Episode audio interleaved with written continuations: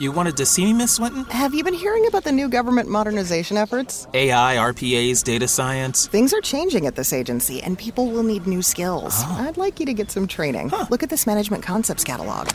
Wow, over 275 courses. That's right, in local classrooms or instructor led online classes. We still have budget in this fiscal year, so sign up online. Advance your career with courses from Management Concepts. Get a catalog at managementconcepts.com or call 833 578 8466. Lucky Land Casino asking people what's the weirdest place you've gotten lucky? Lucky? In line at the deli, I guess? Aha, in my dentist's office. More than once, actually. Do I have to say? Yes, you do. In the car before my kids' PTA meeting. Really? Yes. Excuse me, what's the weirdest place you've gotten lucky? I never win and tell. Well, there you have it. You can get lucky anywhere playing at LuckyLandSlots.com. Play for free right now. Are you feeling lucky? No purchase necessary. Void where prohibited by law. 18 plus. Terms and conditions apply. See website for details.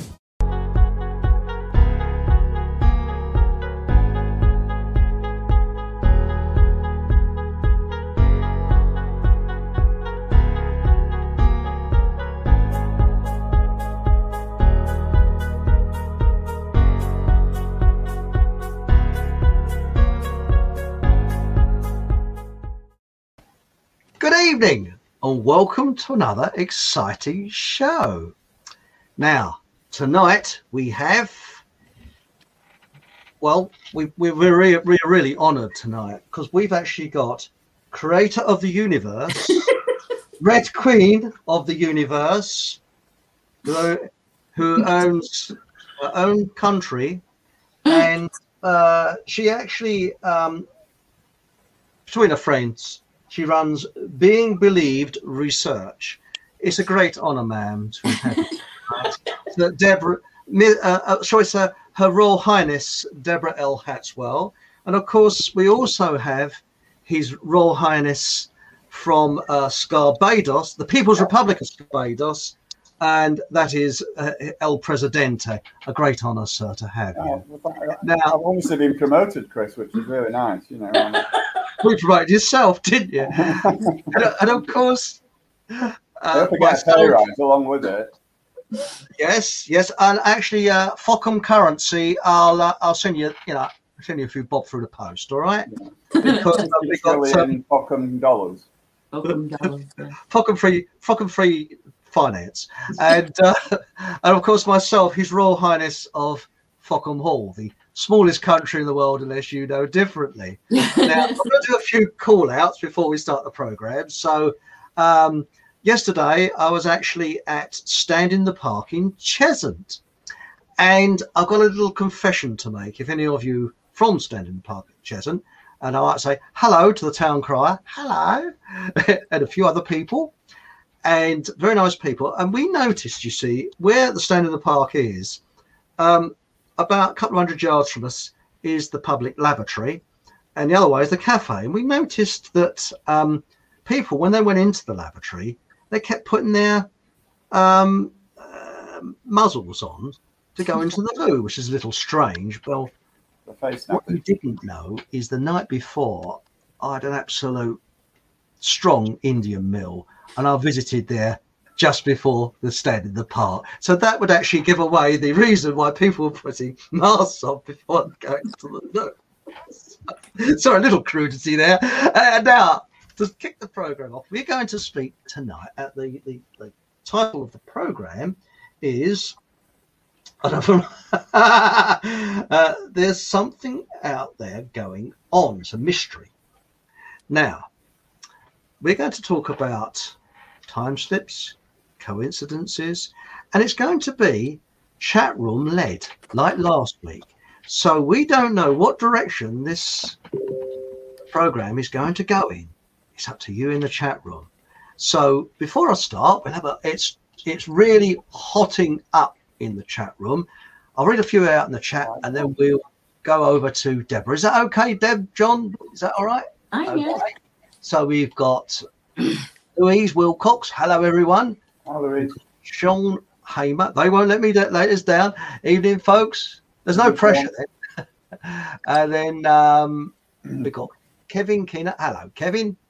Hi, Kevin. Kat Holsworth. Hello, Chris, John, and Deborah. Ah, That's good. You're on time tonight, so you, no, no lines for you this week. Okay. Evening, ladies. Uh, New World Order it, it is a bit short-sighted, you know. Evening, evening, young lady. we got Town Crier. Okay, okay. Hello. Yes, you, you now you know the reason why they're people putting the masks on before they go into the cars. You know. So sorry about that. I didn't say anything about the Indian mill before. Too much info, Chris. Yes, I agree with you. Then we've got uh, Blank Wall. Evening all. Aunt Sally. Good evening, everyone. I've got to go out, so I'll look forward to watching this show on catch up later. Oh dear. How Oh, very dare you? Enjoy mate. Then we've got evening, ladies and gentlemen. Oh, that's very nice. That's from uh, Gillian Oh, Morgan. hello, Gillian. How are you Oh, doing? that's Her Royal Highness as well. and we've now and we've also got here Yorkshire Rose, newbie here. Hello, everyone. And we've got, Oh. of course, Jobby Dodger, who I think Nothing wrong with being a Yorkshire Rose, let me tell you. Good evening. So there we go. Now over to you, Deb, because Well- Steve, you've got something rather interesting to tell us. strange coincidences. Um, and the lady in the chat who's the Yorkshire Rose, I'm the Lancashire Rose. I'm from Lancashire in the, the UK. And there's a small area just on the edge of Manchester that used to be a plague field. In the 1500s, it was a plague field uh, where they buried the dead and things like that. And then there was a mansion built on it in the 14th century, a wooden mansion. And that stayed there until about the 18th century and it was burnt down and another, an Edwardian home went onto it then. Well, there was a number of strange experiences in the park where people had seen or observed really weird looking creatures. People would be having time slips, other people would be um, just in an area that they knew really well and then suddenly didn't know or as you said before that or they don't know the area and they suddenly feel like they've been there their whole life and i wondered what why there what you know what was specific about that area so in the early days when i started to research one gentleman who pops up a lot for me was john dee the alchemist who was um, elizabeth the first um, he had a hair, he was the confidant, and him and Edward Kelly used to uh, scry, and one of the things they would use to scry was obsidian. Um, so they would use like an obsidian mirror or an obsidian rock. And the area that I saw the really strange creature in, and, and that other people saw the real strange creature in, is an area where John Dee was known to summon tall, hairy demons. So that was one part of it. And then there's another area. Does anybody remember the Krypton Factor? Yes. and they used to have um, an assault course. It's up on Holcombe Moor, not too far from me. Um, so a number of reports came in of these really strange creatures that people were seeing. And we went up there, and I'm talking to one of the local husterians, and he said, uh, "You know, John Dee did a bit of summoning here, don't you? This is when Elizabeth got sick of him. She sent him up to Manchester. It was, a, they said, it was a godly, uh, a place without God, and was swamps." So she sent him, you know, she had done with him and she sent him up here kind of thing. So these the two areas, when I look at them, are end to end on the ley line. So you've got the top of the ley line here is the Holcombe reports, and the bottom of the ley line here at the bottom is the Bueller reports. And John Dee crops up in between them all.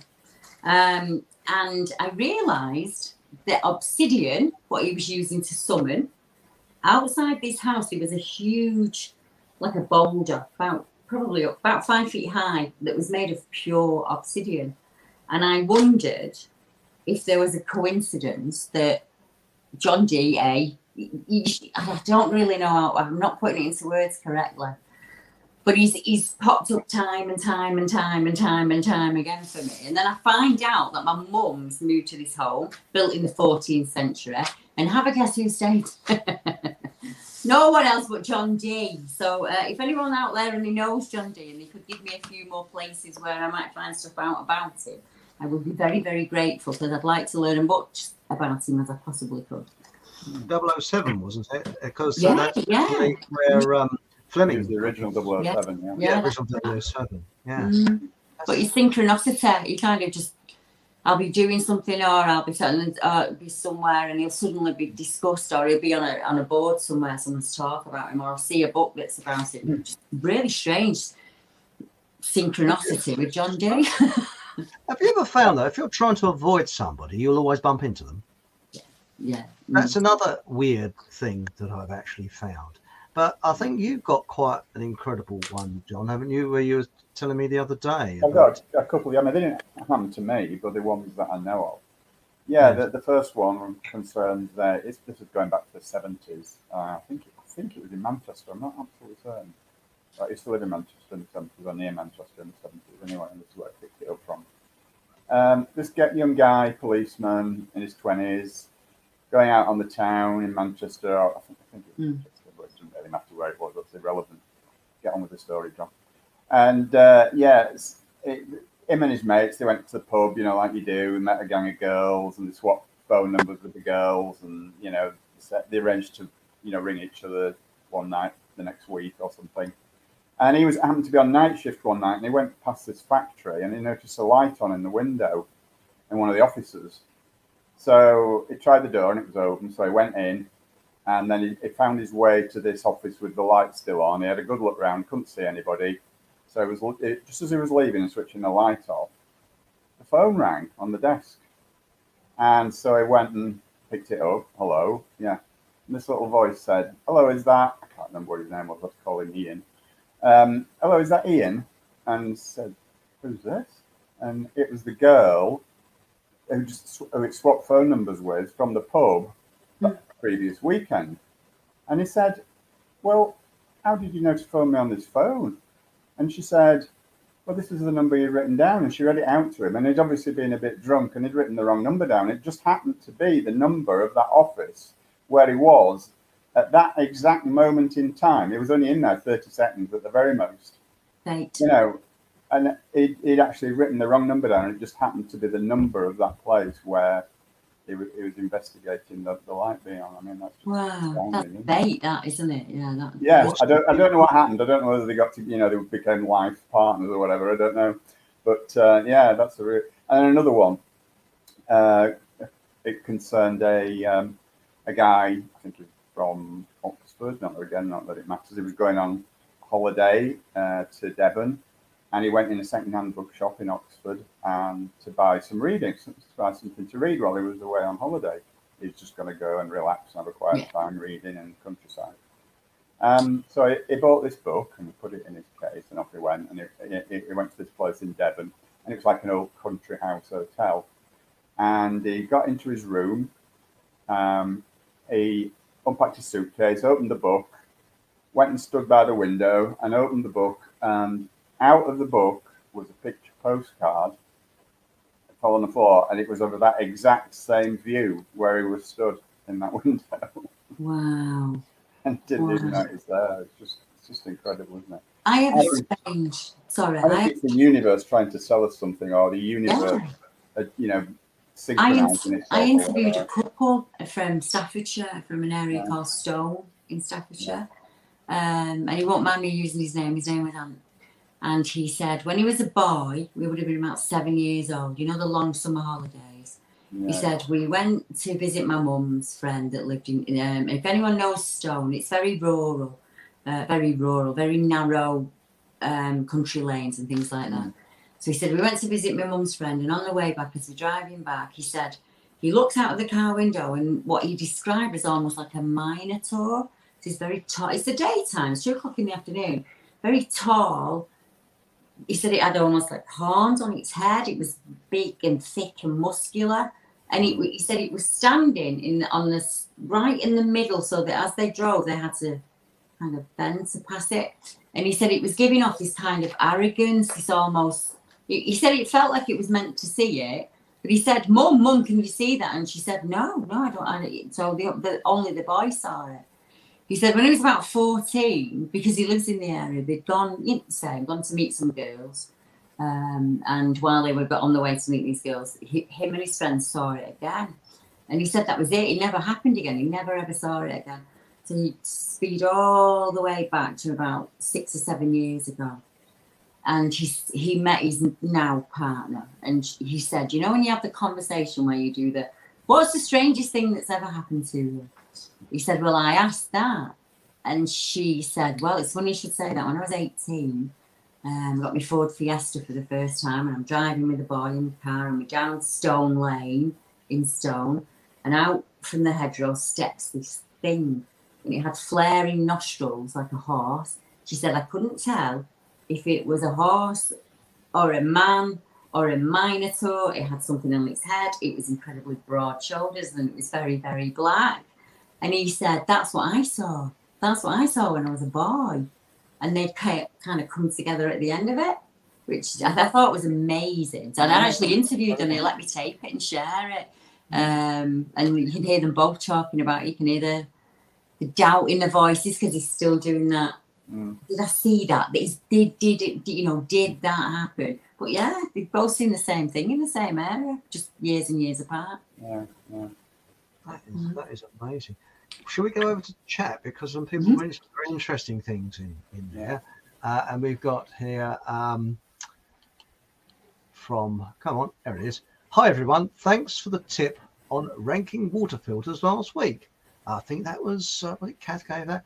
And regarding the incident with the lavatories, yes, I, I thought it was rains. How polite, Mr. Town Crier. Thank you. Uh, oh, he didn't notice it. That's good. Shh, don't tell anybody. Uh, hi, Chris, Debs, everyone. That's Angela. Angela. And then we've got some real. Uh, he. Uh, oh, this is regarding John Dee. He mm-hmm. designed a seven-pointed star. That's rather interesting. Ah. And then we've got uh, a question for you. Right, Deb. Uh, what does Deb think? This is from Paul Green. What does Port Deb think about the large number of drownings in the canals in Manchester? Hmm. Um, I'm talking about in the last few years. Yeah. Um, when I first started looking into the case, I'm, I'm actually mid book. I'm writing it up at the moment. Leftovers. Or the DMV. Number 97. Or house cleaning.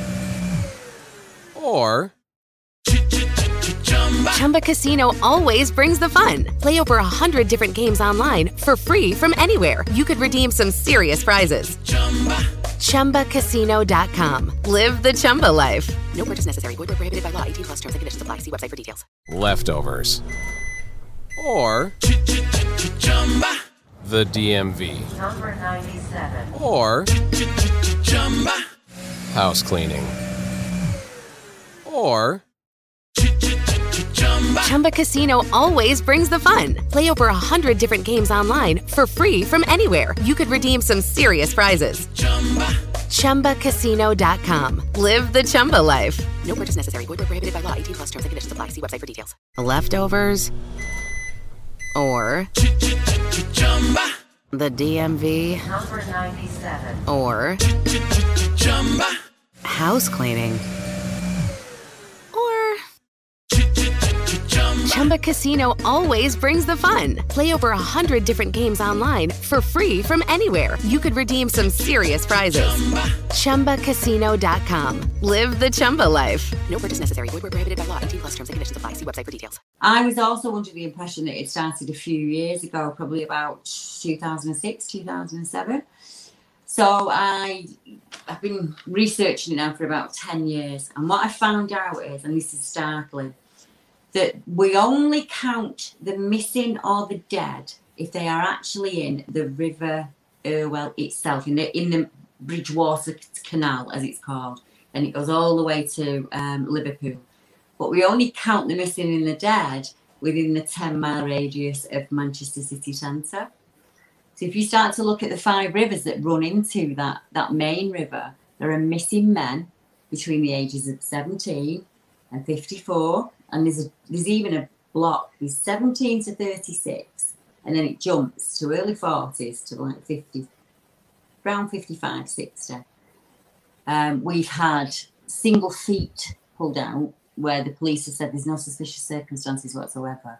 How do you know? You've only got the foot. And it's not just males, believe it or not, it's females as well. Uh, and those missing females don't make the papers. There was one lassie who went missing in 2019. Um, they found the bottom half of her right leg, so from a bit about mid calf down, and they declared that there were no suspicious circumstances whatsoever. Um, how you do that with nobody, I don't know. A year later, Chris, another limb comes floating down. So they go 20, 30 miles upstream and they find the bin bags with the body parts in. And it is still no suspicious circumstances and it's not in the public interest to know. There are locks on that canal where boys have systematically every three months been thrown in and drowned. There's a very recent case on a gentleman, oh, gentleman is the wrong name, a monster named Reynhard Sinaga.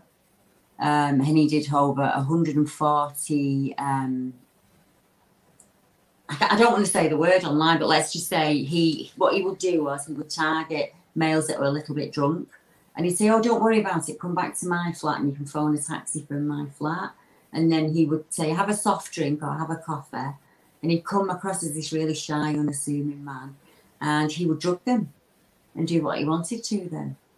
Now I thought when he was, I thought if there's any more after him, straight away after him, because he's got to be more than one killer because they can't all be uh, just the one man. But Sinaga himself, if you're looking at, they can prove 140 victims. When I went to find out where his flat was, it was right over the place where the boys were found systematically over three month periods. And you could have just pushed someone from the balcony and that they would have ended up in the canal. Uh, and the Manchester police made a statement in the newspaper saying there is no Manchester Pusher. There is not an enormity of missing males um, along the Bridgewater Canal, and there is. But something else that might surprise you, it's not just Manchester. There's Bury St Edmunds, York, uh, Durham. There are a number of places around the country where missing males just go, vanish along our walkways. And 99%, New Forest again, there was one foot inside a sock, inside a trainer, and that was no suspicious circumstances. so there's thousands of them. Mm. That reminds Body that was a- a found in a tree. Hmm? Sorry, John. Sorry, Chris. I was going to say just a slight aside. That just reminds me. I did a, a very in-depth investigation into Diana's death many, many years Mhm. ago, and uh, it just reminded me of the instance where the guy, uh, whose name I forget because my brain is just turning to mush as I get older. Um, oh, uh, James Anderson. It was, Mhm. the, it was the French paparazzi guy, and it was him that drove the white Fiat Uno, the infamous white Fiat Uno, Ah, right. at the same time. Well, he was found dead in his burnt-out car with two, not one, two bullet holes in his head, and it was ruled a suicide. That'd be good, wouldn't it? How do you manage to shoot yourself twice? That's pretty, pretty impressive, that isn't it? Shoot yourself twice it astounds me. It absolutely astounds me. But we were talking about coincidences, weren't we? Um, And this is a coincidence for me. I've been working for 18 months behind the scenes with a chap called Ian Wood. Um, and we've actually been looking at how many um, missing males there are in each area of the country and mapping them. And I- I'm also working with a chap who lives near Delamere Forest in Cheshire. Um, so over the last 18 months, Ian's had a number of strange phone calls. He's had phone calls at work. He's had a blue car that will turn up when he's out researching, even if he's not told anybody where he's going. The same bloody blue car turns up, but it's always there before him. It's just the coin. It just can't be. I said to him, I could understand it if you went to the same place over and over again. But one week he'll be in Reading, another week he'll be in Cheshire, another week, and this bloody blue Volvo turns up all of the time, and it just keeps seems to continue. And about three months ago, he was sent um, an envelope posted through the door, not uh, not through the postal system, Mm. through the door that had a white powder in it, and we think it was intimidation, you know. And I, I said, all along, I'm thinking, right, I've got to look at it like that, but I need to keep my options open. I can't just, you know, jump on the bandwagon. The other chap that I'm working the case with, he's in Delamere. Three days later, goes into work, and his bosses said um, they got photographs of him because he works for the Woodland Trust. He can get into areas that we couldn't get into because he can get into Right. private land. Someone's been out and taken photographs of him out there doing the research, giving them to his boss. And they said, because you've used a works van, then you do it again, we'll sack you. Well, his, obvi- his, his phone calls and emails, etc., are obviously being monitored, aren't they? That's Got to be, got to be. So when's it going to happen to me? I just packed up, but everything that I've got, I backed up, and I made sure I had a backup of the backup of the backup because they've had the channels taken down. They, you know, they've been complete. You threaten with your job; it's your livelihood, isn't it? Mm-hmm. You know. My, my, my website's been cyber attacked. That that went down a couple of weeks ago. But the thing that gets me, is this sounds very similar what you're saying. I've been, as you're talking, I- I've, I've been, sorry, I hope you didn't think I was rude. I'm trying to find his name and I couldn't. There's a Mhm. chappie, I'm sure somebody in chat have put his name down. In America, he's an ex police officer and he's finding a- an extraordinary number of people, women as well, but mainly men, that's going missing in the national parks and it's always next to rivers. I know it. It's David Powell IDs. Sorry? It's, his name's David IDs. That's the name. That's Yeah. the one. David Yeah. Paulides. And it seems to be a very odd thing. And also, search parties go out, and these people are these are real skilled trackers, and they don't find a thing. And all of a sudden, the body turns up. It's right under their nose, where they where they. I mean, look at Martin boy. The, one of his famous cases is more beyond coincidental. The young hmm. boy goes out with his family to the national park. Can't remember his first name, last name's Martin.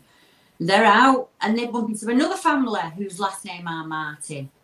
And the second family kid said, Do you want to come and play hide and seek? Come and play hide and seek with us. So the kids run off and they do hide and seek. And everybody comes back except for this little boy called Martin, you know. So it, it when you look at it, you look at the two cases. There's so many, it, but nobody was never um, investigated. You, they did search the grounds and things like that, but there was no. It's still missing to this day.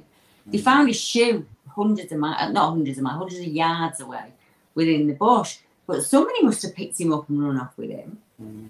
But if you ever look into it, it's called the Martin case. Look for 411. If anyone's in the chat and they're really interested in looking at it, the 411 files. And um, he's, um, let me look it up on there, I'll get it up for you.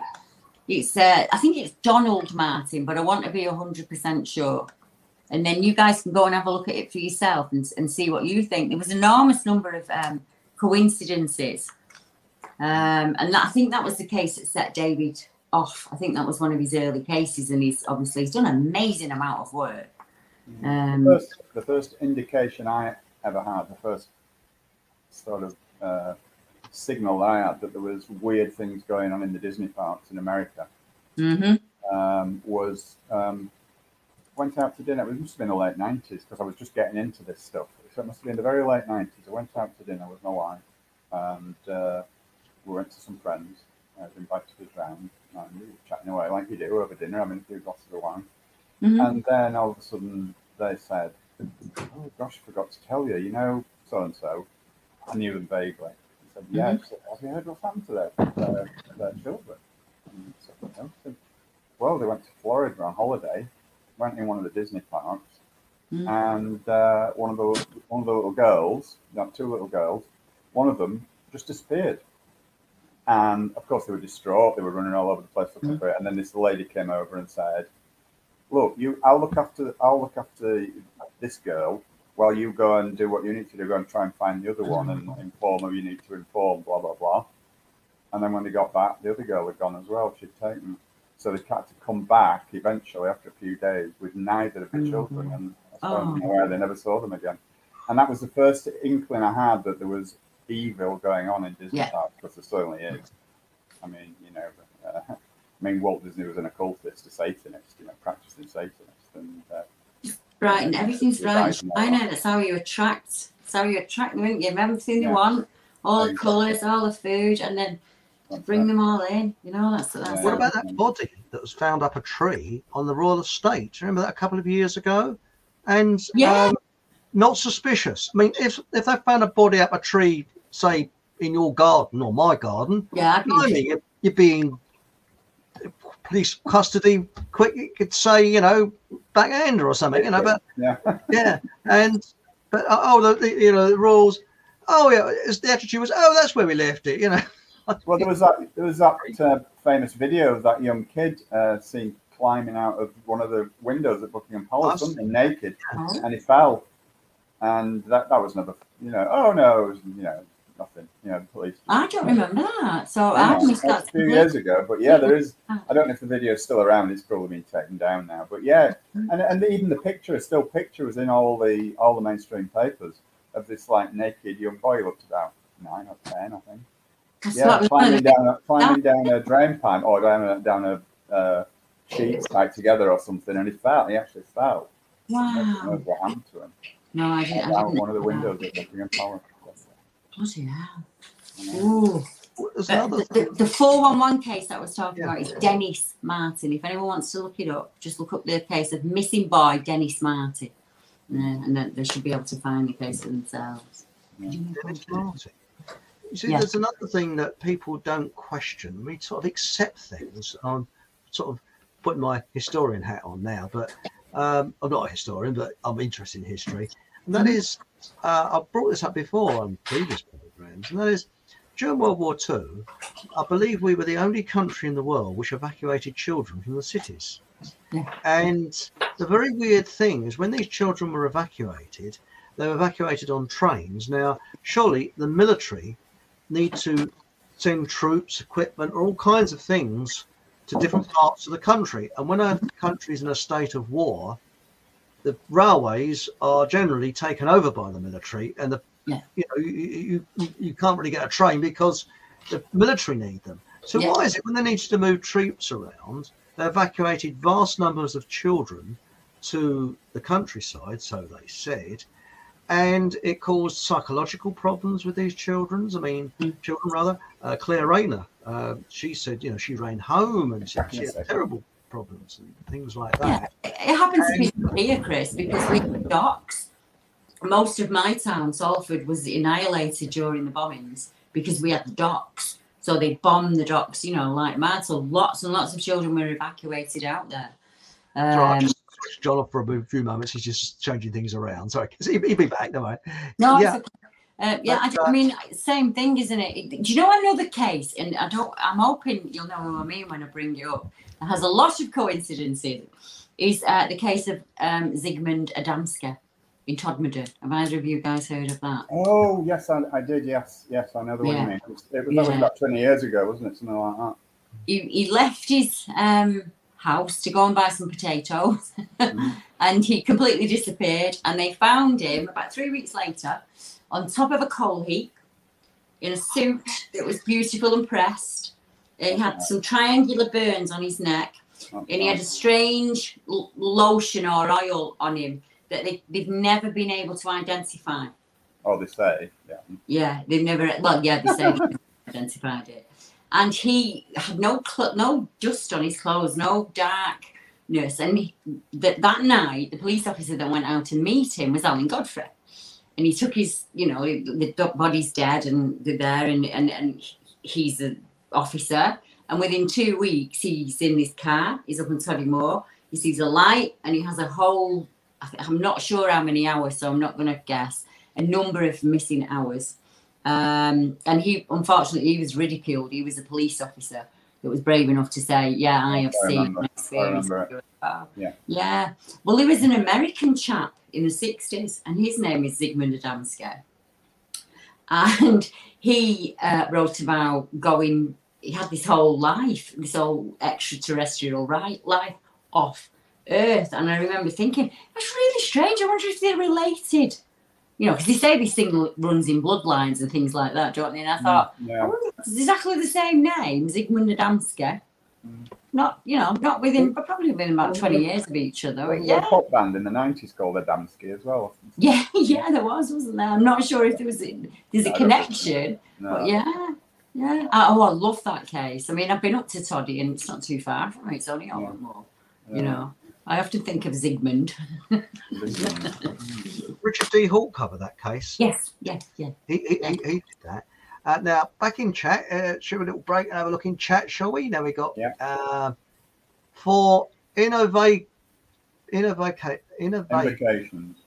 and that as well, Yeah. or something. Okay. no, I don't get that. Are you, am I a bit thick? Does it? Well, does it refer to a previous one that you've missed or something? Might be, yeah. Uh, isn't a, a best obsidian obsidian I, I know what they're talking rock about. the rock that never heats up, even if placed on a fire. That's Louise. That's very interesting. I didn't know about that. Yeah, when when not- they they use it to evoke, so that was that was what they were asking about the evoke. It's about you would you would use it um to summon, whether it be a, a deep whatever name you want to put on it, whether it be a negative, normally a negative thing, and you use it to summon, and it's something to do with this rock because there was four rocks outside the place that I was talking about, and one of them was this huge lump of obsidian. Um, and I'm I'm not 90 100% sure, isn't it? Um, lava rock, isn't it? Glass that's forming a lava flow. I'm not Yeah, I think sure, is. Yeah, It's a kind of Really glass, isn't it? Yeah. Mm. Yeah. yeah, no magnetic signal or anything like that. And I just I wondered if it was emitting some kind of energy or attracting some kind of energy, or basically whether they'd opened a doorway like Jack Parsons and never shut it. So then you've got this millennia of like bad stuff coming through, Mm, kind of thing. Because Jack Parsons went out of his way to open as many portals as he could, and, and he Yeah, was a NASA scientist, you know. Well, no, he was, he was one of the founder members of NASA. We talked about this a few weeks ago, Deb. Um, uh, Jack Pars, Jack Whiteside Parsons. Yeah, he was one. He was another occultist, Satanist, friends with Aleister Crowley, Yeah. uh, Walt Disney, and yeah, they, I mean, Leftovers. Or the DMV. Number 97. Or house cleaning. Or Chumba Casino always brings the fun. Play over a hundred different games online for free from anywhere. You could redeem some serious prizes. Chumba. ChumbaCasino.com. Live the Chumba life. No purchase necessary. Void where prohibited by law. 18 plus terms and conditions apply. See website for details. they both, Walt Disney and Jack Parsons, were one of the five founder members of NASA. Yeah. Ah, right. I didn't know that. Yeah, that's interesting. I remember that. Yes, that, that, that, that's that, that's fascinating. But it's like in uh, Cornwall, they've got uh, you know you've got this um, uh, uh, oh radon gas which comes up. So there's also magnetic rocks, and apparently in Spain, if anybody is Spanish or has been to Spain, they can confirm this. They say in fairy tales long, long ago in Cornwall, because Cornwall is supposed to be a fairy tale land.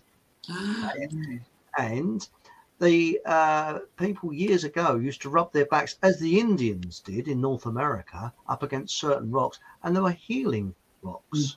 And there's a lot of people. Now, no, I'm jumping around a little bit. That believe that the pyramids Yes. are um, were places to heal because I never really found any uh, bodies inside the main ones at Giza, and um, there was a book in I'm showing my age now in the 70s called. Do you remember that one, John? Supernature.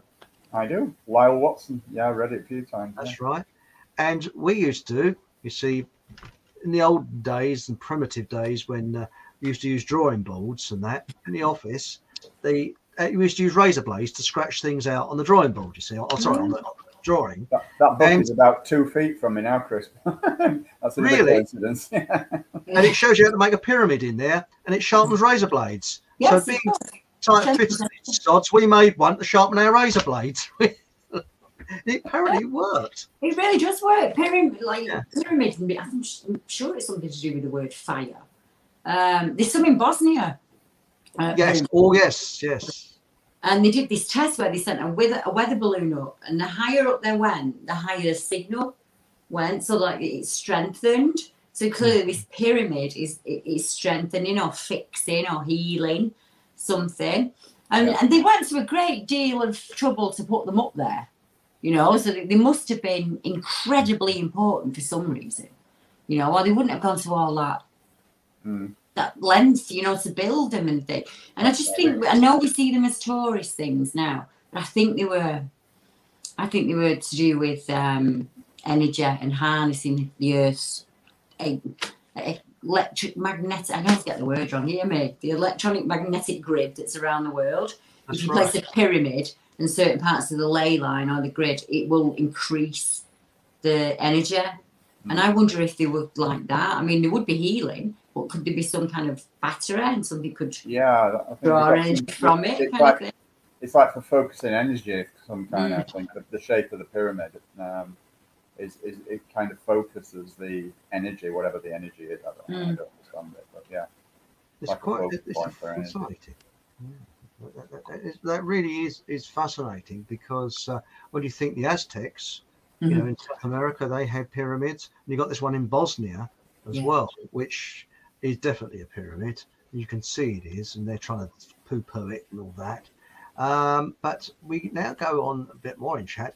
Uh, Damon Albarn's ode to John Dee is on audio loop in a supposed satellite sent up by the freaks, as reported by the BBC. I did not know that. What did I?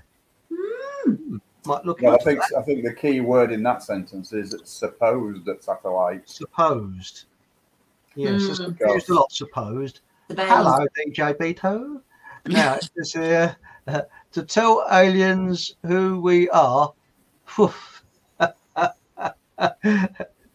think they're already walking among us. I'll be honest. Well, did, did I tell you uh, uh, uh, uh, a UFO landed in my garden and this hideous creature got out and said, Greetings, Earthling. I have traveled 16 billion light years. Could I use your toilet, please? Sorry, uh, terrible joke that one, isn't it? Sorry. Now, I that's a don't list think it even warrants, warrants the epithet joke. That one, Chris. I'm sorry. saw Emin the other day on a random live stream. It was God. Was it really? What Eminem? I don't know. It's Amen. Um, Does he mean it was God and it's just predictive text? I would imagine he means it was God. God. rather than God. No, don't know. Let's have a look. Ah, there it DJ B2 em, em, Emin the other day on a random. time. It was good. Oh, sorry. Hmm. I knew what you meant. ah, you know what I mean. Gillian Morgan, I have seen ghosts on numerous occasions and believe in the afterlife. I do I not tell know. you some true events that would make you think long and hard. We would like to hear them. Hmm? Very interesting. Oh, Gillian, by the way, if you're still listening there, I'm I'm speaking in uh, uh, the city where you live. I won't mention it. Um, in a couple of weeks, if you're interested, um, I'll email you the details if you want to come along. DJ, B, I added an O. Well, good for you, mate. I knew what you meant. I mean, nothing like adding an O. Also, I've ever met a person that hasn't got somebody in the family or one of the friends or their own self that have a series of strange experiences, unexplained phenomena kind of thing. Wow. It's That's- lots that's and lots amazing, of Louise. families that have stories and stuff within them. I'm just there's one here. This is a beauty. That's amazing. That Louise. Wilcox, I was waiting outside a school for my children some years back. The telephone kept ringing in the phone box. No one answered it. So I did, and it was my mother. She had written my number, my home number, wrong. That's amazing. Isn't it? Wow. A bit like the uh, policeman one in the in the office. Yeah. building. Full Fiesta, laugh out loud. I had an interesting One of one, them. Chris. I had one come up this week from a chap. Um, you could call it your typical ghost story. Ordinary lad. Um, he said it was about five thirty, so I needed to nip to the shop, get the kids something. He said, and I'm going to my local shop, and there's an old lady in the window, just semi-detached house there. And he said she's tapping on the window, and he said, "Mm, I didn't know whether to go because of COVID. I didn't know whether to go and see what she wanted, or you know, just ignore her. He said, but then I realised because of COVID, she may need something. He said, so I went, you know, and I knocked on the door, and I'd seen her come away from the window, and you heard her coming down the stairs, and I opened the door, and just another lady there that's not her. And he says, "Oh, I'm really sorry. I, you know, I've come to see the lady in the bedroom window." And she said, "What lady in the bedroom window? Where?" And he, points up again, and, she said, "Oh, please, just go away." At the door on him, and he said he's walking down the street, um, and this chap comes out and shouts him and says, "Look, I'm really sorry. Um, my wife didn't mean to be rude. It's just her mum died about two weeks ago, and that was her bedroom." You know? And he said i just didn't know what to say. I didn't know what to do and i didn't know what to say you know? And i whew, yeah I just, but when people would say oh that's your typical ghost story that. You'd be amazed how many people tell me very similar stories to that. Well, I've actually there's a coincidence here which Uh, I'm not sure. You, I, I think John's heard it, and people at Stand in the Park, Cheshunt have heard it. So, okay, fellas, you know, go make a cup of tea now, and uh, if you've heard it. But this is a true story, and I'm sorry, John. Uh, uh, I think you've heard this. My sister, when she started work, she started work.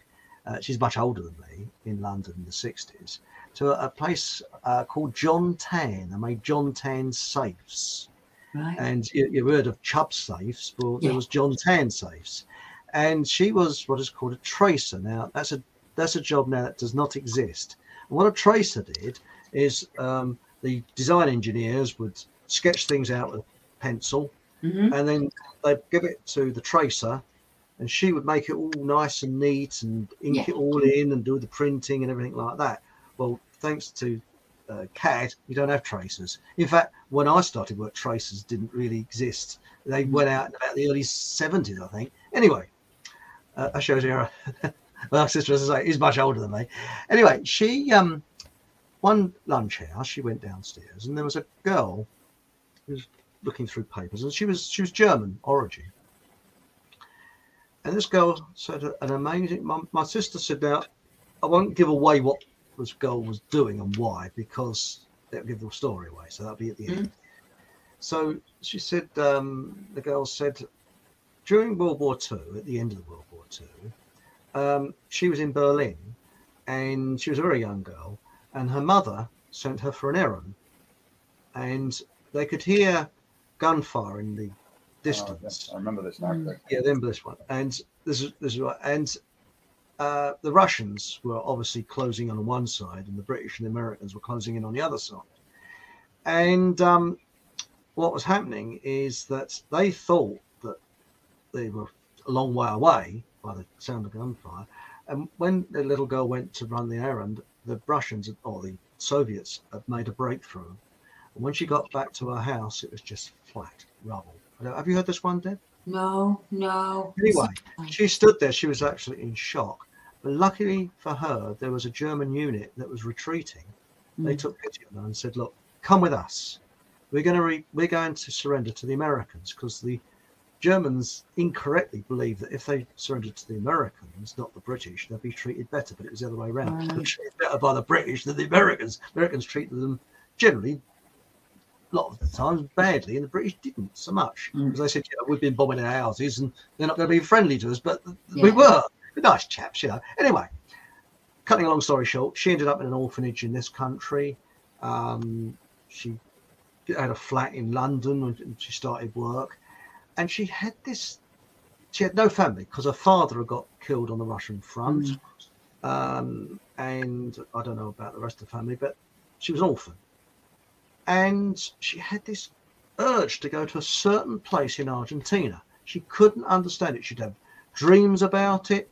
She kept seeing it. She kept. Well, eventually, she saved up her pennies, and she went to this place in Argentina, and she got really depressed Oh. because she was in this hotel. She thought, "What the hell am I doing here? I've spent all this money because in those days it cost a lot of money to go there. What am I doing? I just don't know what I'm doing in this place." And outside this hotel is a beautiful, like, um, I suppose it was a park or plateau where they got these raised ponds with goldfish in and things like that, with seats around there. So she thought she's so depressed. She thought, "I'll go out and sit on one of these seats." Anyway, she went out into this area and she put her, she sort of looked down. She's feeling depressed, and a woman came along and sat next to her. It was her mother. Wow. Now, the papers were she was trying to get her mother to Britain. Whether she ever did or not, I don't know. That's all I know about the story. So people say, please tell the rest of it, but I don't know whether she ever succeeded. So, although she should have actually gone to France and then got in a little dinghy and then got across channel that way, should have gone in. Should be. Yeah, but no, seriously, um, that is a true story, and that is an incredible coincidence. So it was some sort of telepathy there. Maybe. I don't know how her mother got to Argentina, but that, You that's get those twins, but you get Sorry? twins, don't you, that are born and then put out to different adopted families, and then they meet after so many years. Yeah, They've got they the same gravitate together, don't they? Yeah. Yeah, the wife's got the same name. They drive the same car. They've made the same life decisions. Maybe it's um just something we don't understand as because we're humans. Maybe we are we are connected to each other on this kind of grid.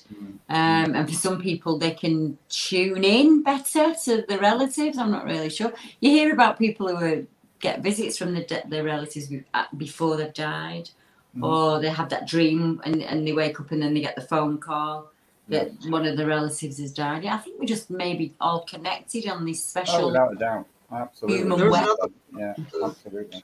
Yeah. there's another strange connection um, because uh, another wartime sort of thing. I'm sort of bore you with wartime, but uh, you've read my dad's book, uh, John, and there was a chap that saved my dad's life, wasn't there? And I'm named after him. My name's Chris. Right. That's the reason why I'm named Chris.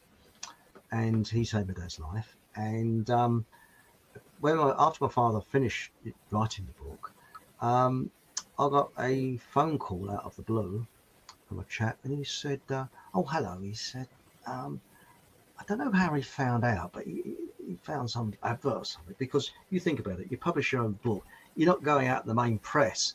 I mean, it's very limited. It's very difficult to publish our own book. I published my dad's book for him, and by some coincidence, this chap had found out from somebody else Mhm. that my dad, and he said, "This is a million one chance." He said, but he said, um, uh, "Was your dad in the Devonshire regiment?" I said, "Yeah."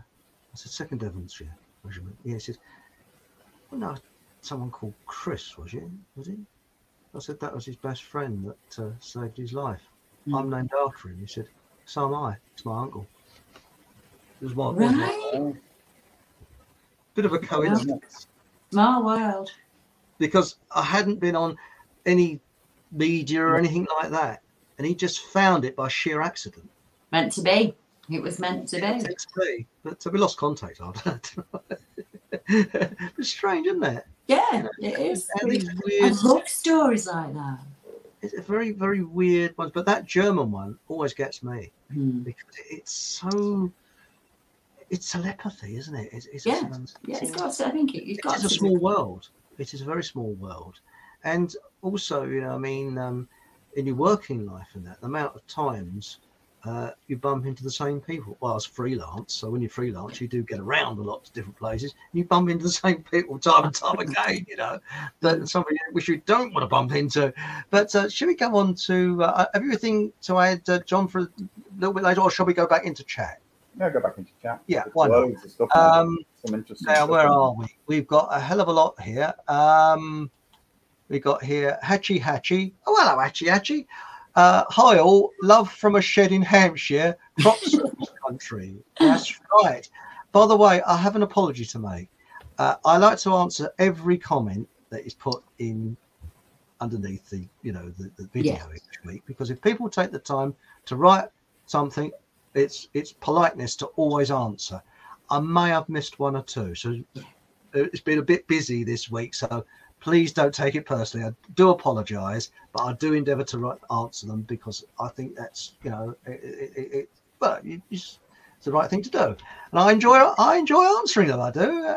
Now, and we've got Sean Hamer. Um, they made a lot of movies about genetic chimera spirit creatures being in the woods in recent years too. Yeah, I read. I like- saw the Mothman prophecies. Did you see Mm. that? Deb? Yes. Yeah. Now, Sarah Allard, there's a new new person here. Hello, Sarah. Hi there. Catch you Sarah. every week on this show. Keep up the interesting shows. That's very kind. Thank you. Would love to hear something on not so natural disasters. I, Lynmouth. Oh, yes.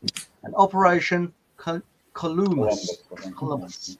Um, yes, the Lynmouth disaster. That was the RAF weather thing that went wrong. An experiment, wasn't it? Yeah. That's A right, weather- yes. A weather experiment. Yeah. We weren't in, ca- in Cornwall, for those who are not aware of it, in the 1950s, I think, was it? Uh, no, it's 1952, I think it was. The Well, Lynmouth disaster. 1952 in the 50s, Chris. Right? Nah, I thought you said the 1960s. Sorry. Oops. Remember, I'm a southerner. You've got to speak a bit slower for us. Well, I know I do make allowances for that. yeah, you know, eh. We've got- we've got to, haven't we? we can't get Eccles cake down here. That's the problem, you see. Right, Hatchy Hatchy. John Dee is scrying. his scrying mirror is at the British Museum, Yeah. along with the largest black magic book collection owned by the modern Lizzie. Oh, yes. Huey too. In the world. That's interesting. Hmm? Um, when my daughter, this is Paul Green, my daughter was at Manchester Uni, a serial killer was the rumour. Oh, for the pusher. Yeah, yeah. That's right. That's the pusher. Yes. Yeah. And then we got uh, B- DJ B2. Hatchy Hatchy. I'm enhanced too. Well, Ah. good for you. I'm in Hertfordshire. Now, Hatchy Hatchy, Chris, it would be nice if you and John got Chris Everard on for a chat about the death of Diana. He's Hmm. very good. Uh, he's a bit high profile, I think. I don't think. I don't, I don't very- think it's come on actually because he's uh, he, he doesn't talk to us mere mortals. I'm afraid, Chris. He's No. far too drunk for that. That's right. uh, could give it a try. Uh, Ralph Winter, evening, folks. Uh, uh, what do you think? Lines, a note from parents. He is a bit late. Yeah, definitely. Actually, DJ, well, oh, what are we answering there? Uh, I think it what part of DJ, the missing stuff is disturbing. Mm. Yes, it is. Um, you know, I mean, I actually heard, um, I've told John this, fairy music, not Mm-hmm. fa- fairy fairy music, but sort of Mhm. one night um, when I was coming back from, uh, ooh, where was I? I was in Cambridgeshire. I was going towards the towards Royston, and it's sort of, it goes from flat to in the Hertfordshire hilliness, and it's a dramatic change in scenery. And I was going through the flat part, which is not quite Fenlands, and it was New Year's Eve around about that time. This was in the 1990s. I hear this sort of, it was beautiful music. You know, um, when you hear Elizabethan music, that's what like, Yeah. but I don't like Elizabethan music, but this was something different. It was organic. But if I put a recorder on, it wouldn't pick it up. It was Yeah, I you. Yeah. in the background. And I thought it was the wind, but it was a still night. It's a beautiful moonlit night, stars, and I was driving and I thought this is this is uncanny. So I checked the windows; they were closed, and it wasn't that cold, even though it was New Year's Mm. Day era. It was you know it was a bit mild. So eventually, I actually stopped the car, switched the engine off, got out, and walked. It was in a lay-by, sort of away from my car. I could still hear it. Right. Looked around, and I couldn't see any lights because normally you see lights of Yeah, farmhouse. it would be coming to us. this, this is weird. So anyway, there wasn't any cars on the road because you know it's early hours. So I got back in the car, and when I saw the lights of there's a main road that goes from Royston right the way through to Baldock. Is it 505? One of those. I can't remember it. When I saw the lights, the music stopped immediately, and I thought this is weird. Hmm. So I stopped my car and I reversed. And I thought, I wonder if the music will start again. It didn't. It was weird. Now it could have been something wind hitting my car, but then if it was, why could I still hear it when I stopped the car and got out? Yeah, yeah, that's it. And it was rhythmic. Yeah. You're describing it as music, so that suggests to me there was some kind of harmony or melody. Oh, it's beautiful. Yeah. And it sounded really sort of organic, all folksy, you know. Mm. Now we got here um Louise Wilcox. There is no such thing as Yeah, coincidence. coincidence. The universe is doing its job. The Yeah. late, great Dave Starbuck gave me that advice. He says, There's no such thing as a coincidence. And uh, I think we should he was the, shall we say, the forerunner of all this. In the early nineties he started Revelation tapes and he sent tapes of what's going on before the internet. So he was years ahead of his time. And he was an old style journalist. And boy, didn't he know his stuff. Self employed. So, you know. Right, we've got here Hatchy Hatchy. We're near, I'm in a shed in Bitterne. Are you really? Well, we all have our problems. Uh, it's the Urban Stealth Camper Van Band. Evening, all. Hello, Brett. How are you, mate? Oh, I've known for you for a long time. By the way, he's a brilliant artist. And he, if you want any drawings done or paintings, go to the Urban Stealth Camper Van Man. He, I will be subscribing. I love uh, that's my he's living my dream life. I would love to get a van and just go and investigate phenomena all over the UK. You know, that's that's what we're building for, miss- me and my husband. I'd love That's to get. what I want to want. I'd love to get in a, a camper van and just escape all this bloody madness that's going on. I tell you. I agree with you. When we do I'll those meets, and do that. Yeah. we, But- we we put free meets on for people across the country. So I've just done one this weekend at Cannock Chase. So what we do is we just choose an area where it's really easy to park and people can get out and we get a brew on and we have a you know packed lunch and we have a drink, just coffee and tea and everybody talks about their weird experience.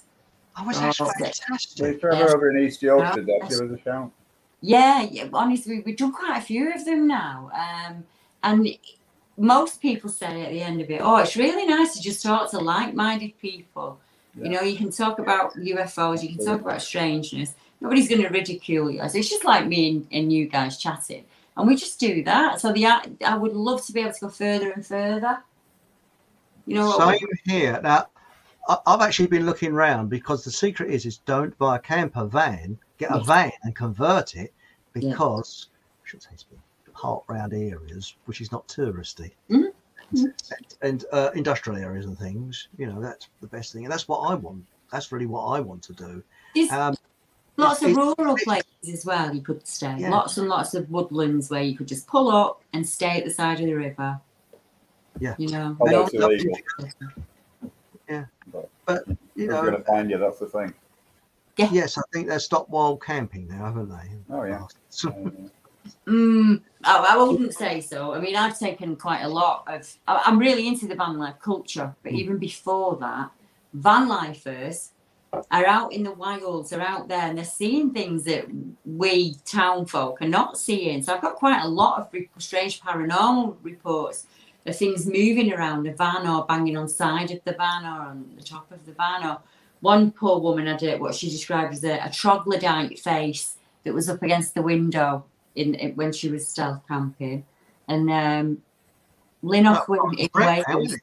Yeah, um, Snowdonia's um, just quite a few wild camping places you go to in the Snowdonian National Park if, you, if you're Yeah. careful. Yeah. And uh, I was speaking to a lady who'd stayed over there, and she said the, the reason she got up was the weather was so bad, she was worried. And she said, I just thought, oh, I'm just going to drive into Bangor and I'll go into one of the car parks there and stay there. And as she put a light on, she saw this figure. She said it was about eight foot tall, all black in colour. Um, so it could have been, it could have been anything. It was just, she said it was just, she seen it in, as she put the lights on, and it ran straight up to where the, the, the lake is.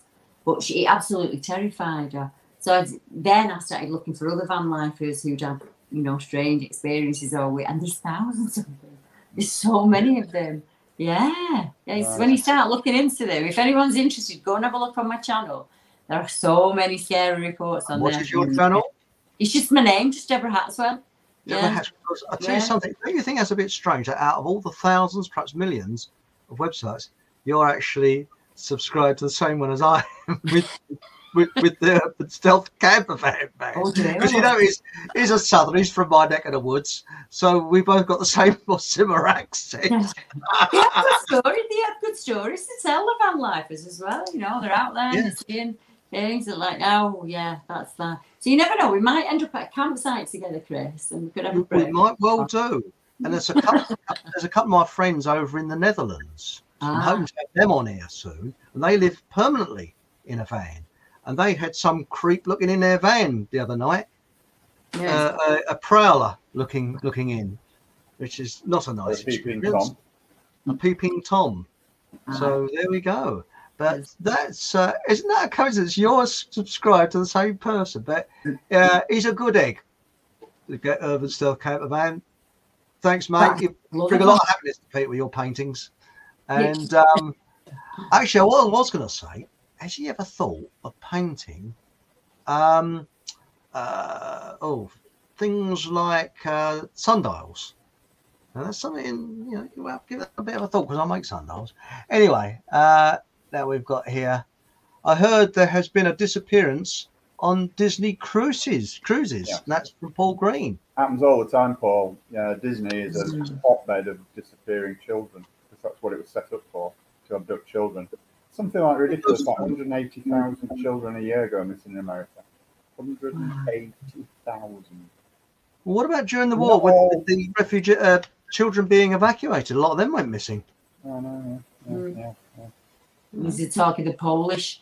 I spoke to a, a lady in Poland who's done a lot of research, and they this entire families where the children have gone pre-war, so in the 1930s, something like that. And there's this huge local tale, really, of uh, what they call the wolf people. So they've kind of taken them down into military bases, um, and then you end up with these strange half dog, half humanized um, creatures. And for anyone who says that that's absolutely cuckoo, Mussolini did it. Um, a chap in Russia did the same thing.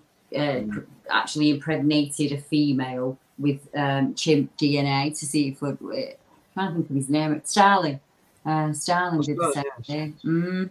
So those did like that stories. with two heads, didn't they? Medical Mhm. experiments. Yeah, like super Six. soldiers. Yeah. Of course, of course, it wouldn't work. You can't impregnate No. a, a human with chimp DNA. I mean, it's just not possible. I mean, No, this is one of the this is one of the arguments for evolution, which makes me laugh. Actually, they say, well, chimp DNA is ninety eight percent similar to human DNA, but what they don't tell you is that the DNA of a banana is also ninety eight percent similar to a human. Yeah, that's that's the yeah, yeah, yeah. It's Oh, we ate a banana every day. Mm. Now, Sarah, Sarah Allard, the child from Palace Window, very distressing tourist video. An official account states they were filming an advert. At the palace. Yeah. Yeah. Ridiculous. Can you spell something? It's a cat. Don't know. I think that's bullshit. Yeah. Actually, what an advert. you, it's Not what interesting. you said, Sarah. I don't think it means. It means that the official explanation was bullshit, not what you were saying. Yeah, sorry, I, I, I came over wrong.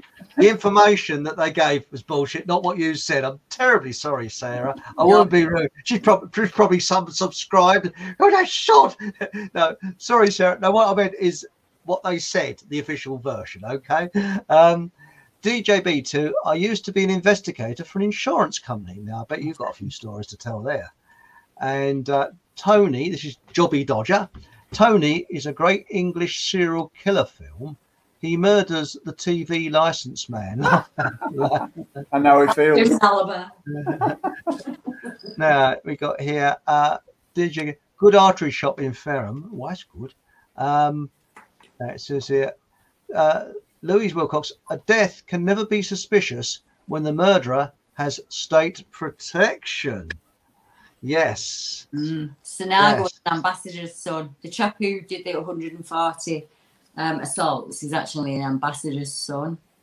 So, you know, he, he will do a very small prison sentence in England and then you we say send it over to the Philippines. He do about eight months and that'll be it'll be out again. Doing what he wants. Oh, that's that that that that is the, the Mm, law for them, law for everybody else. Um, because I often wonder whether these people, uh, I've got to be very careful what I say now.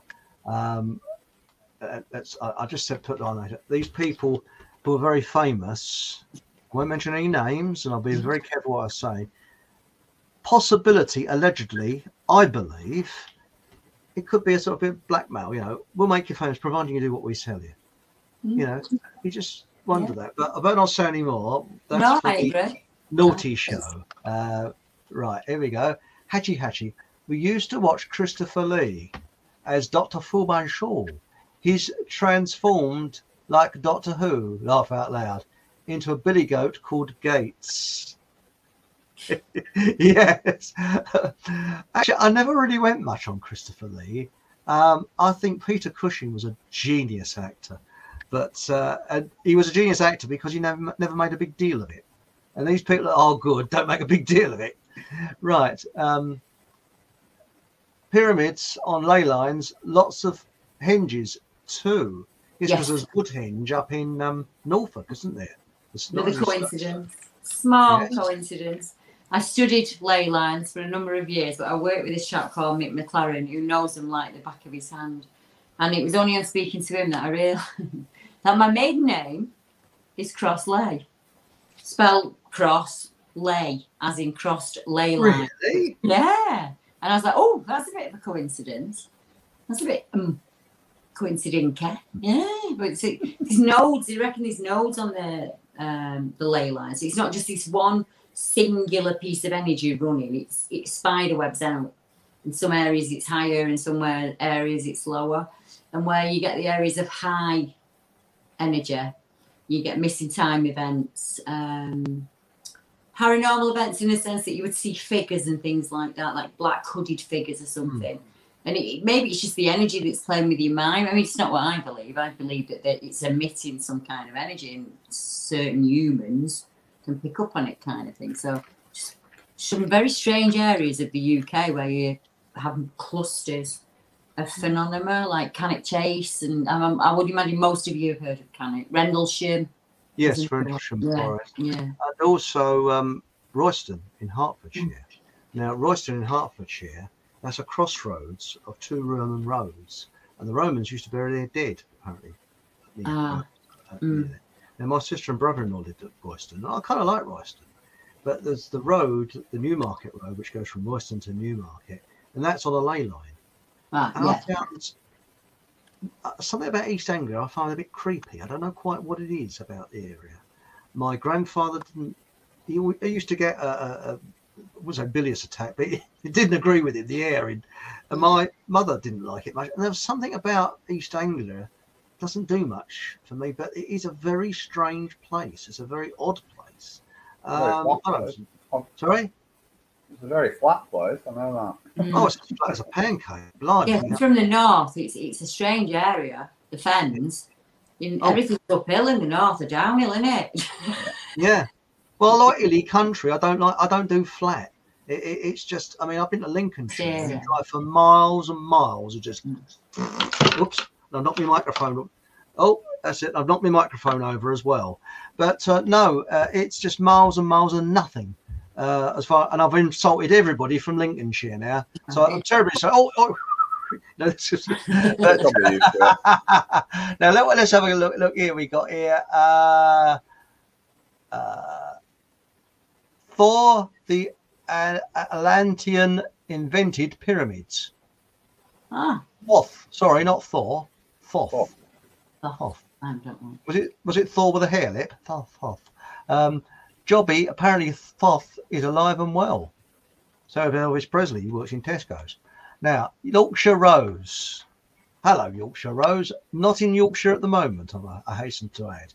There is a uh, natural supplement manufacturer near me where the stock is kept under pyramids before shipping, supposedly to concentrate, activate the ingredients. That's Right, interesting. yeah. We in the olden days we used to um we used to farm by the moon and the weather. We don't do that now, but there'd be certain areas where they would only plant on a certain moon, and it worked right. because I think we were just connected to the the ebb and flow of the earth back then. Didn't have all this distraction around us, and No. you know things No, like that. pollution I mean, I, I, I'm I'm with John. You know, uh, to me, it, we're living in a simulation, but it's probably uh, that's for another another show, isn't it? But yeah, I could go back to that. on the thin edge of reality, and that's what the four uh, was it that chap for Fortean Times. Yes, yeah, Um, yeah, thin edge of reality. Yes. And uh, now let's have a look down here. Uh, I don't know if you can read it. A million disgruntled. What we got here? Um, oh, sorry, I, I've, I've got I've jumped in. I mean, what other power force could our world leaders be more frightened of? And it says here, a million disgruntled taxpayers. Yes, I'd agree. Yeah, a million disgruntled anti-vaxxers. Oh, Yes. sorry. yeah, just, just an entire population that's just done with being fed lies. Just I'm Yeah. done. You know, no, I'm Well, done. We, I think we might do a, a naughty program on, uh, shall we say, Williams Toxic Arm Brew. I think we'll call it that. Uh, uh, has, has the klaxon horns gone off at YouTube yet? No, I think we might be safe. Maybe Jobby, you might be right. Maybe thinking job done. Uh, be Well, actually, what's the word that and I Gomorrah. use? The word that I use is the word that they use all the time, isn't it? It's not like we're, we're um, you know, not, not like I was actually saying something that they don't. approve. They Oh, it's- approve of that. Yorkshire Rose. Anyone had a near-death experience? No, I've interviewed people who've had them, but I've not had them. No. No, mind you, you- if you see the government, they have a near life experience. I don't believe it. I think you're exaggerating. Tony Blair. Is he is he alive? You know, are you there? We have a seance to get through to him. There are a number of actual real scientific experiments that they've gone in with near death experiences, and there's a number of hospitals across the world that have hidden signs that if you were were to rise out of your body, you would be able to see. Um, and there's some really documented cases where people put them to peer groups, really serious doctors who are interested in this phenomenon of people having an, a near death experience while they're being operated upon. And a number of people have been able to tell them what, you know, what the sign was above the lights, and they'd no way, they'd no way they'd know. Um, one woman described that she came out of her body and she could see that on one of the windowsills of the hospital there was a blue shoe. And they went and looked, and there was a blue shoe, and she'd never moved out of the operating theatre. Mhm. That is that is There's a- quite there's a- something. I've got I've got a book that's really good if anybody's interested in this kind of thing called Proof of Heaven, and it's about an American doctor who was a staunch atheist, you Mm. know, materialist. He didn't believe in anything outside the mainstream. You know, he was a, you know, we we Yeah. follow science kind of guy. And he had a near death experience and it just changed his life. And he, and he actually gives a vivid account of what happens when he actually went to heaven. Right? Yeah, oh, it's really good. It's a really good book. Is it fine? Well, I interviewed Michael Rose. Right, I've, I've written it Maybe a little bit over Proof of Heaven. Proof of Heaven. Doctor, that's interesting. Right, Eben Alexander. Have you heard of Michael Rose? I did an interview with him. If you go on to fockhamhallradio.com and go on the long radio stations, I um, interviewed him via the telephone. The sound is not that good, uh, and it was just soon after my pa- father passed away. So I don't personally think I did a very good interview because I was a little bit still suffering from that trauma. But Michael Rose uh, did an interview, and he said there's scientific evidence of life after death, and it was a chap called Lodge. And if people say who made the first radio transmission, people say Marconi. No, it wasn't. It's a chap called Lodge. Trying So to speak to spirit. Sorry, Was he trying to speak to spirit? I don't know.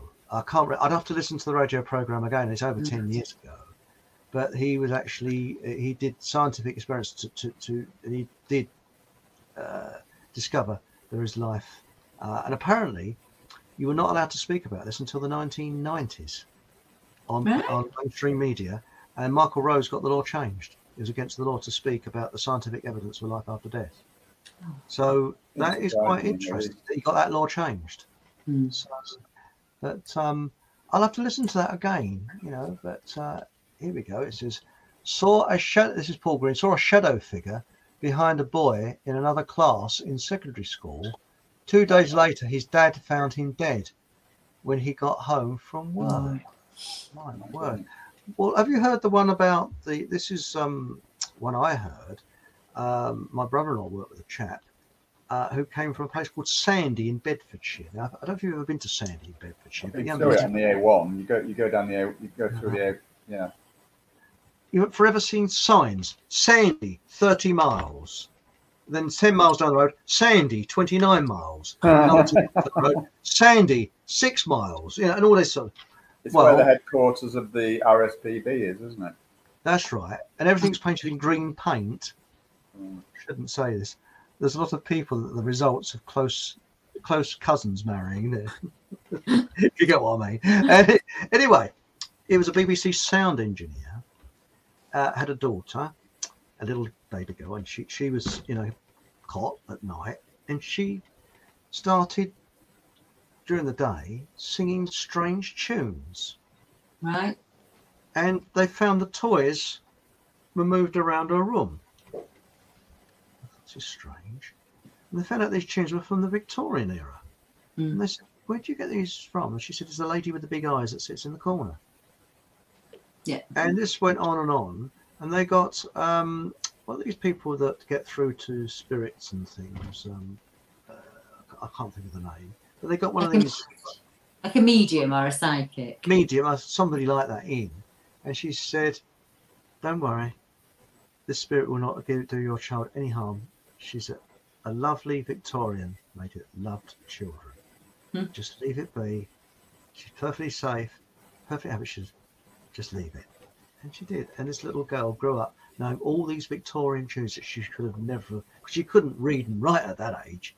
No. And she just said, the lady with the big eyes that sat in the corner. It was quite, uh, and that was in, and Sandy's a very haunted place. It's a very weird place, I know that. But we got here, my word, we're coming up to our uh, time now. We got here, um, excuse me if I don't read all your comments out because there are so many. Um, now we got here, I believe we are not just flesh and blood, as our inner spirits are our true inner being, and makes us the person we are. Good or bad, I 100% agree with you there. Yes. Yeah. Yes. Is it Uh, 24 ounces? When you die, you weigh, is it, you weigh 24 ounces less? I probably got it wrong. It might be 21, 22. But everybody who dies has a 24 ounces missing from them. And is that self, soul? You know, the This is- real, the real Yeah. you. You, you, you've got a good point there. Uh, this is Paul Hargreaves. Our comments turned off on, I guess that's YouTube. Um, well, actually, when this program finishes, YouTube do switch them off, but they come on back on again when after a couple of hours. So, so don't worry. Um, you know, it's not my doing. It's YouTube's doing. Now we got here Yorkshire Rose, Hatchy Hatchy. I was given the choice and came back for my parents. Oh. Interesting. Oh, isn't that sweet? And that, that's, that's that's nice. That is. And um, um, she never met Adolf then. No, Uncle Adolf. no, yeah. Uh, Julie Morgan. Nothing like good minds come together. That's Hatchy Hatchy. And now we got here Yorkshire Rose. My hubby did at 19 years old. This is Louise uh, Wilcox. Since then, he has been able to foretell some things. He has told me twice not to go on separate train journeys, both of which had fatal crashes. Uh, something similar happened to my cousin actually. Um, he was due to uh, during the war be shipped to America because he was very young. He's about ten, I think, and he's and he was packed, ready to go, and his mother said, "Don't! I've had a premonition. The ship sunk, and a lot of children were killed." And the second time, he was in the merchant navy, and his uh, future wife was from Northern Ireland, and he was due to catch a ship from I think is it Liverpool, somewhere like that, Mhm. over to Northern Ireland, to, for a um, naughty weekend. No, they're going to play chess for the weekend, I think, something like that. I'm very innocent. That is a naughty weekend playing. Naughty weekend, You you know. want to do that, would you? That's right, you know. And uh, I think it was naughty because uh, he didn't some the pieces. Anyway, uh, so dirty weekend. So it's probably, I don't know, probably they didn't have have a bath that weekend. Anyway, uh, he he decided something told him not to go on this ship, and that sunk and all. There's a lot of there's a lot of stories like that surrounding the Titanic as well. Yeah, I was- I was thinking the same thing. about it. Yeah. I was thinking And even people who were on it had had a premonition. Like there's one. The Now, a number of 911 victims, weren't there? There were a number of people who predicted Yeah. 911 Yeah, yeah, before it yeah. You know, Yeah, and there, there were uh, the, the Titanic one. The lady who uh, I think she was only like a, a young kid. She was one of the longest surviving Mm. Titanic victims, and she told the story about it. And she said that her mother, as soon as they found out that they were going on the Titanic, they were emigrating to America or Canada, and uh, she uh, she had these premonitions all the time about the ship sinking, Mm. and uh, she wouldn't go to sleep at night. She was so terrified. So She sat Oh. up all night and slept during the day for some strange reason. And it, obviously, it came true. The ship sank and she lost her husband, but her and the little girl survived. Oh, that's right. We've all had that feeling though that something's going to happen. We all have it, don't we? It kind of Yeah, definitely. hangs over you. and you Foreboding, the yeah. shoe to drop. I Yeah. call it our peripheral ve- brain. It's as if we we notice so much more around us than we actually process. If you get what I mean, because you I do. don't I know exactly what you mean, yeah.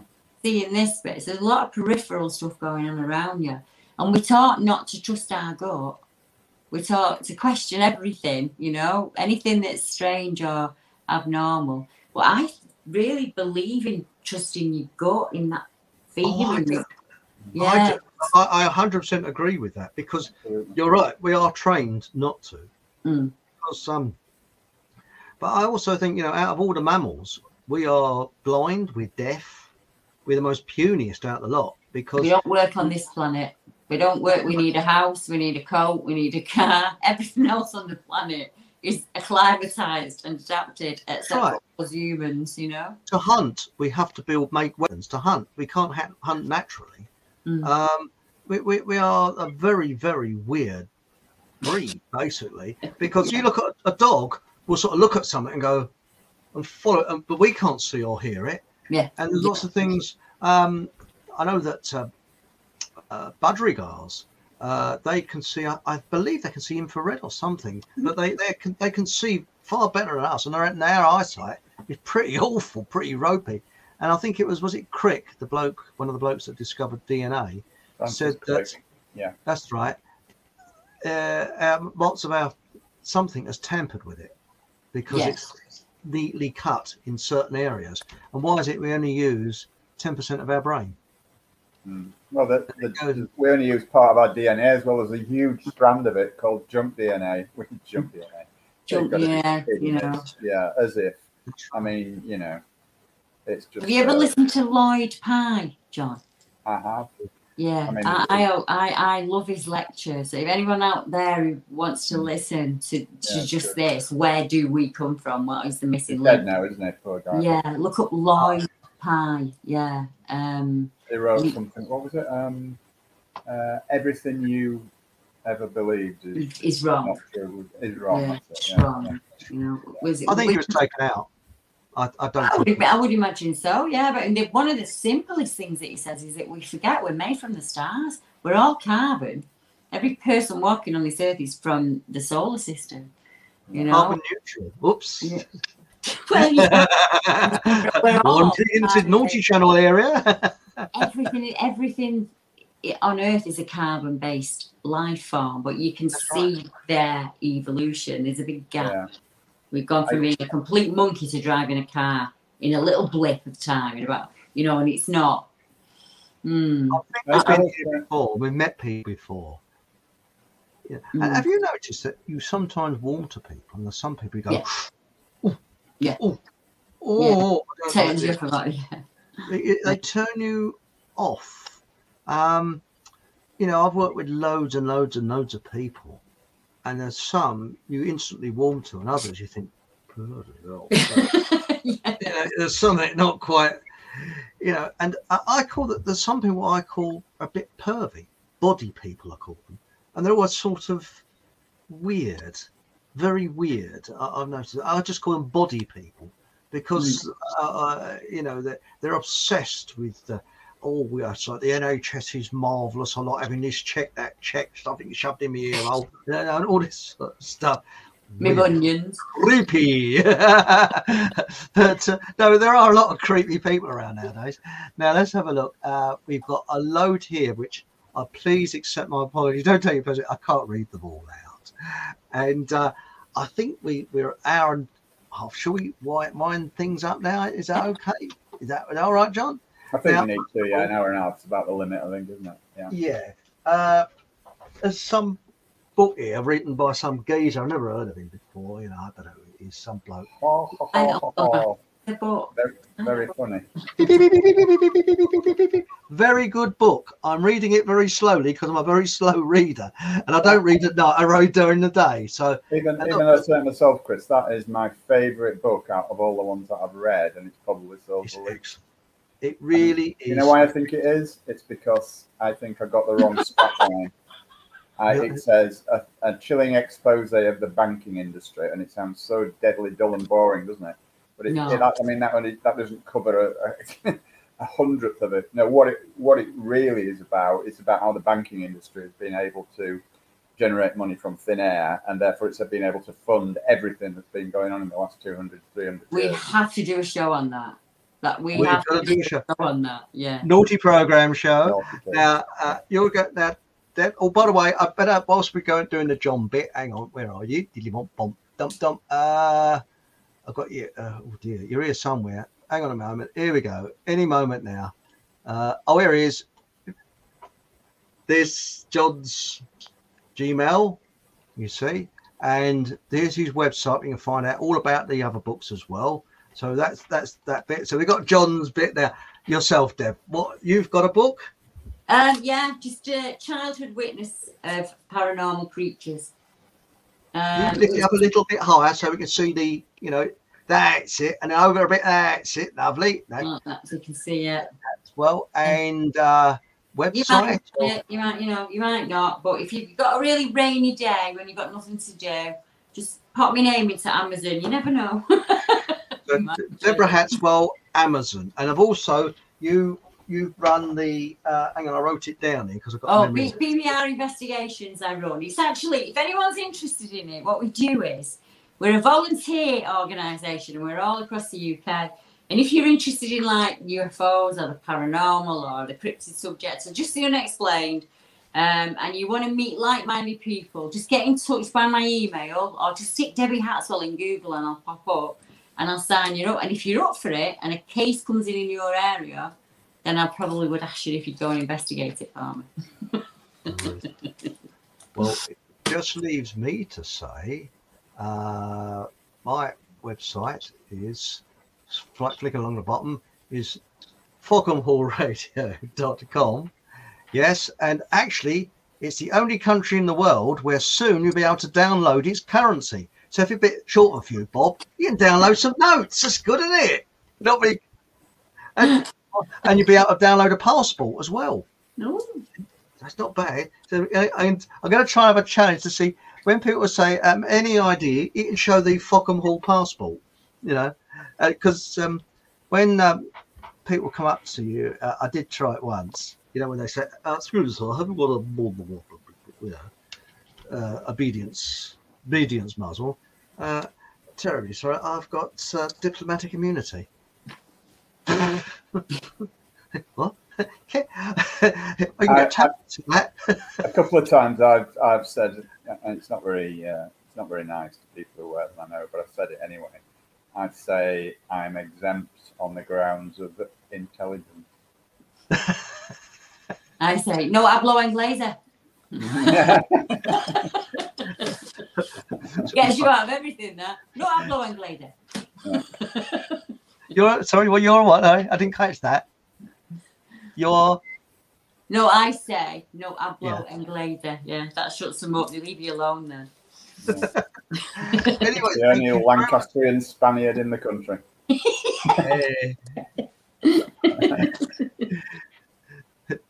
I could have done Manuel. Was it? See, okay. Oh, thank you very much for joining us tonight, John. Deb, Pleasure. and also everybody in the comments section. We've had some real crackers tonight, and we will read through your comments after the program. Don't you worry. Thank you very much, and please join us same time next week, eight o'clock, and well, coming up, we've got some interesting stuff, and we're hoping to do. It's in the planning session, and that is uh, a naughty show. But you won't be able to see it on YouTube for obvious reasons because we're going to talk about naughty things. and we may talk about, you know, things that involve, hang on, I'll show you some photographs, things that involve this specimen and things like that. So we better not sort of but we get booted off of. So what our plan is is we will actually do it, uh, load it to BitChute or Mm. Odysee, and then do the sound version because it's too big to lo- put onto my website. So you'll be able to hear it on the website, download it and hear it on the website. And there it is. Anyway, above all, best thing, have a laugh. That's the best tonic of the lot. And I'll see you next week. Thank you very much. And sorry I haven't been able to read everybody's chat. Good night. Leftovers or the DMV Number 97. or house cleaning or Chumba Casino always brings the fun. Play over a hundred different games online for free from anywhere. You could redeem some serious prizes. ChumbaCasino.com. Live the Chumba life. No purchase necessary. Void where prohibited by law. 18 plus terms and conditions apply. See website for details.